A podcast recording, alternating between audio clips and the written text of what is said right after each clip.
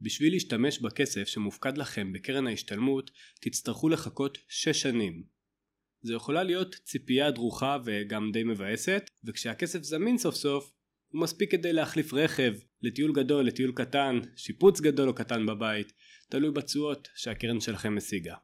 היום אני איש בשורות. הכסף ששוכב לכם בקרן ההשתלמות יכול להיות מושקע בשוק ההון, כלומר במניות.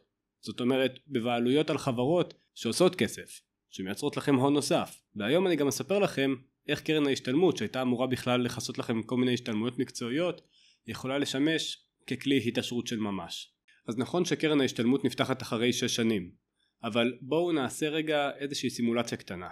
שני חברים שעובדים באותה עבודה במשך 20 שנים ומפקידים לקרן ההשתלמות את אותו הסכום בדיוק.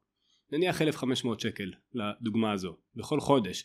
שניהם יהיו מופתעים מאוד לגלות כמה יש להם כעבור 20 שנה. אבל רגע לפני שאני מגלה לכם בואו נעשה את זה אפילו מעניין יותר. אחת מהם, נקרא לה יוכבד, קראה את הספר השקעות לעצלנים והעבירה בעקבותיו את המסלול בקרן ההשתלמות למסלול מנייתי שמחכה מדדי מניות רחבים. הקולגה שלה, נקרא לו שליימלה, השאיר אותה, את קרן ההשתלמות, על מסלול כללי. כעבור 20 שנים, שניהם בדקו מה קרה עם קרן ההשתלמות שלהם. לשליימלה היו חצי מיליון שקלים, הוא היה מבסוט. ליוכבת היו יותר ממיליון שקלים. אתם מאזינים לפודקאסט השקעות לעצלנים. אני תמיר מנדובסקי מחבר הספר, אה, ספר בעל שם זהה, ובפרק הזה אני אספר לכם למה לדעתי קרן ההשתלמות היא לא אפיק השקעה לשש שנים, וגם לא לעשרים שנים.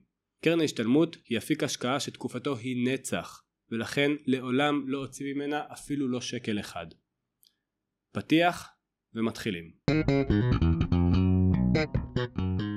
בפרק האחרון סיפרתי לכם מאיזה רקע אני בא ולמה אני חושב שתיק השקעות טוב הוא לטווח זמן ארוך אבל תיק השקעות מנצח הוא תיק שמסתכל לא רק עשורים קדימה אלא דורות קדימה. כן אחרי שנלך מהעולם הזה. בזמן שכתבתי את הפרק הזה גם חשבתי לעצמי כמה נצח וניצחון הן מילים דומות. כולנו רוצים יותר כסף מכל מיני סיבות יש כאלה שיש להם חלום ספציפי כמו לעזוב את מקום העבודה שלהם ולפתוח את העסק שהם תמיד חלמו עליו. יש כאלה שרוצים בית יותר גדול ויש כאלה שפשוט רוצים תחושה של ביטחון. מה שבטוח זה שאפשר לסכם את כל החלומות של כל המשקיעים לשלוש מילים. עתיד טוב יותר. מי שיש לו או לה ילדים ירצו עבורם עתיד טוב יותר נכון? אולי ואפילו במיוחד כשהם יהיו מאוד מאוד מבוגרים. מתוך הנחה שכל אחד ואחת ירצו להותיר אחריהם איזשהי סוג של ירושה אי אפשר להתחמק מהמחשבה שחיי תיק ההשקעות שלנו ארוכים מחיינו. המחשבה הזאת יכולה לעזור בתכנון תיק ההשקעות גם למי שאין ילדים, או פשוט לא רוצה או לא רוצה ילדים. במקרה הזה טווח ההשקעה גם הוא נצח. פשוט הנצח נמשך על פני תקופת החיים בלבד. ועכשיו אנחנו נסיים עם המורבידיות הזאת ואנחנו נתחיל את התכלס. בעלי עסקים מכירים את המונח תכנון מס, מונח שפחות מדי שכירים מכירים, לצערי. הרבה מסתכלים על מיסים כעובדת חיים שיש להשלים איתה, עובדת חיים מוגמרת, שזה די נכון, אבל זה לא אומר שצריך לוותר על הזכות הלגיטימית והחוקית להיאבק בה ככל שניתן, כמובן במסגרת החוק, ככל שמתיר החוק. בפרק השמיני של הפודקאסט הזה דיברתי על דחיית מס.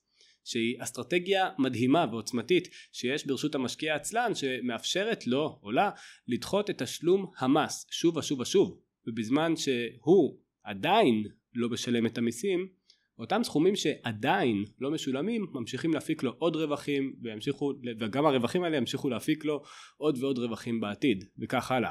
דחיית מס זה כדור שלג זה סוג של תכנון מס זה די פשוט לעשות את האסטרטגיה הזאת כי בשביל ליהנות ממנה צריך פשוט לא לעשות כלום לא למכור ולא לקנות. מנגנון נוסף של תכנון מס הוא שימוש באפיקי השקעה פטורים ממס. יש כל מיני כאלה, קרן השתלמות, קרן פנסיה ושכר דירה מדירה בודדת למגורים עד נכון להיום אה, גג של 5,070 אה, שקלים משכירות. אבל הזמן קצר והקשב מקפץ כמו קופיף בין אה, ענפים אז אני אהיה קצר וברור. אנחנו מדברים בפרק הזה רק על קרן השתלמות. אין כלי עוצמתי לחיסכון במס כמו קרן השתלמות. קרן השתלמות היא למעשה פטור כפול ממס.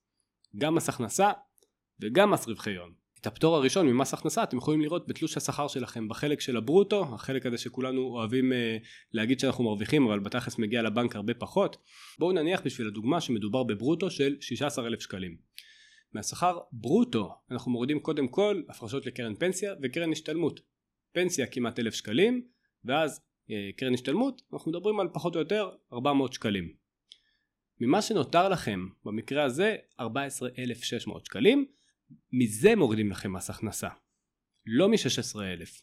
כאילו הרווחתם 14,600 הפטור ממס הכנסה על הפרשות לפנסיה ולהשתלמות זו הטבה מאוד גדולה ומאוד משמעותית במיוחד אם בוחנים אותה לאורך עשורים רבים. חוץ מזה, לצד זה, אתם מקבלים פטור נוסף, פטור ממס רווחי הון. בזמן שכל שקל שאתם מרוויחים בשוק ההון ממוסה ב-25%, כלומר תיאלצו להיפרד מ-250 שקלים על כל 1,000 שקלים שתרוויחו, לא כך הדבר כשמדברים על קרן השתלמות או על קרן פנסיה. אם הלסת שלכם עדיין לא נשמטה, זה בסדר גמור, כי רוב האנשים נרדמים כשמדברים איתם על מיסים. זה לא נושא שיחה מלהיב ומושך, כמו נדל"ן. וזה די מוזר, אתם יודעים, בהתחשב בעובדה שגם דיור וגם מיסים הם שתיים מתוך שלוש ההוצאות הגדולות ביותר שאדם ישלם בחייו. ואני אפילו לא בטוח איזו מהם גדולה יותר, זה אינדיבידואלי, זה תלוי בין אדם לאדם.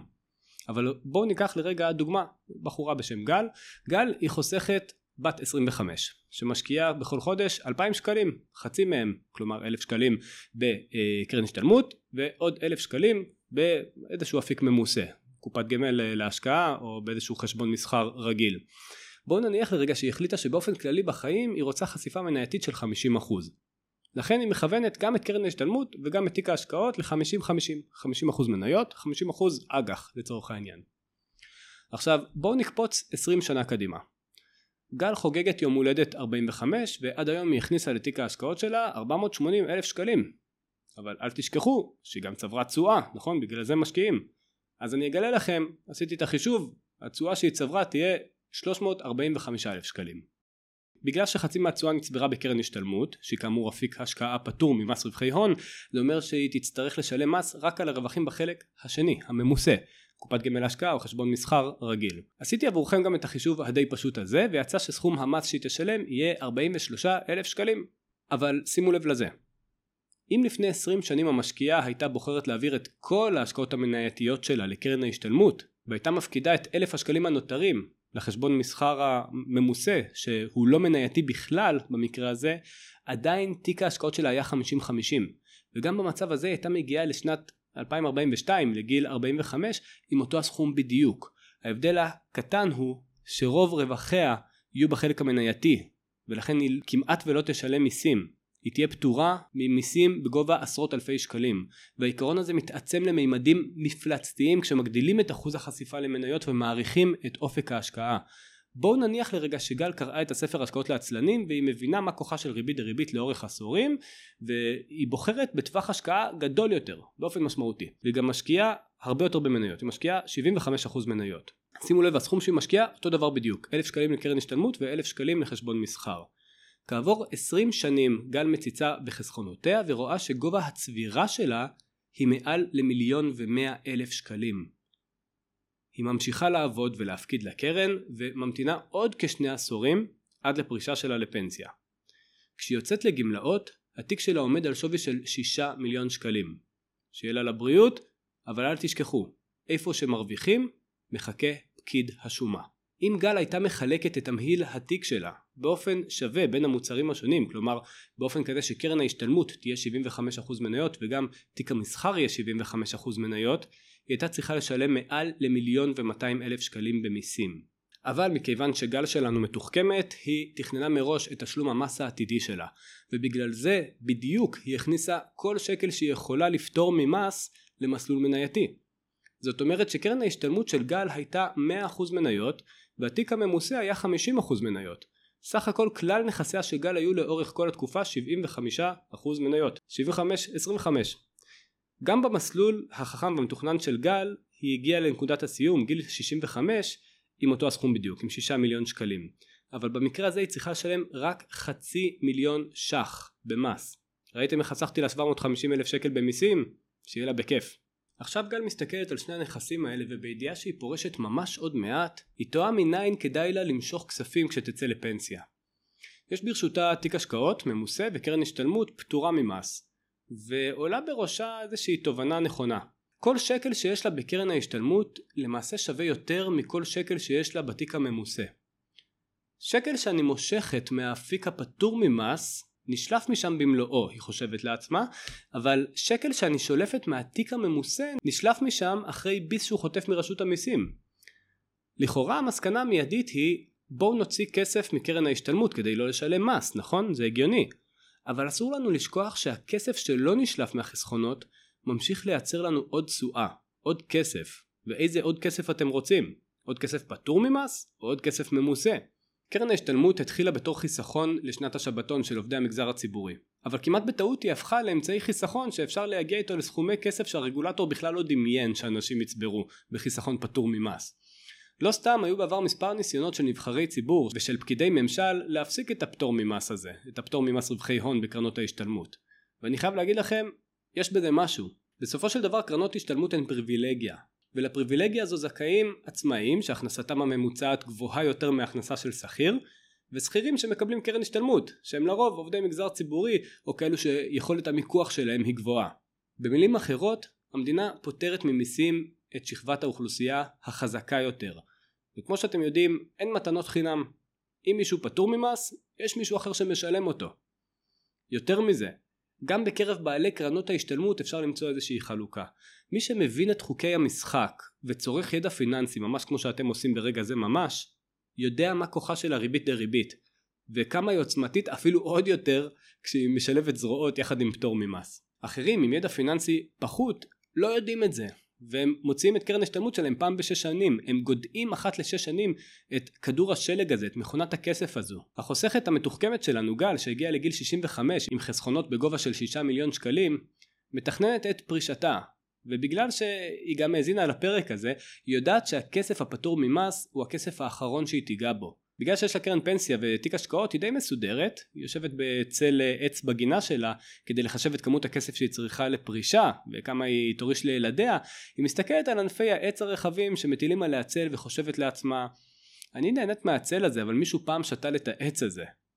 היא מחליטה להשאיר לילדיה את קרן ההשתלמות, את הקרן הפטורה ממס, מתוך מחשבה שככה היא תוכל לנצל את הטבת הפטור ממס עבור הרווחים שיצברו גם בתקופת הפרישה שלה. כעבור עוד שני עשורים, כשגל תהיה בת 85, בהנחה שהיא הפסיקה כבר להפקיד די מזמן לקרן ההשתלמות המנייתית שלה, ערכה של קרן ההשתלמות יהיה, תחזיקו חזק, מעל ל-40 מיליון שקלים. אם הייתה פודה את הסכום הזה, או מורישה אותו, פקיד השומה היה חותך, במקרה הזה, 10 מיליון שקלים.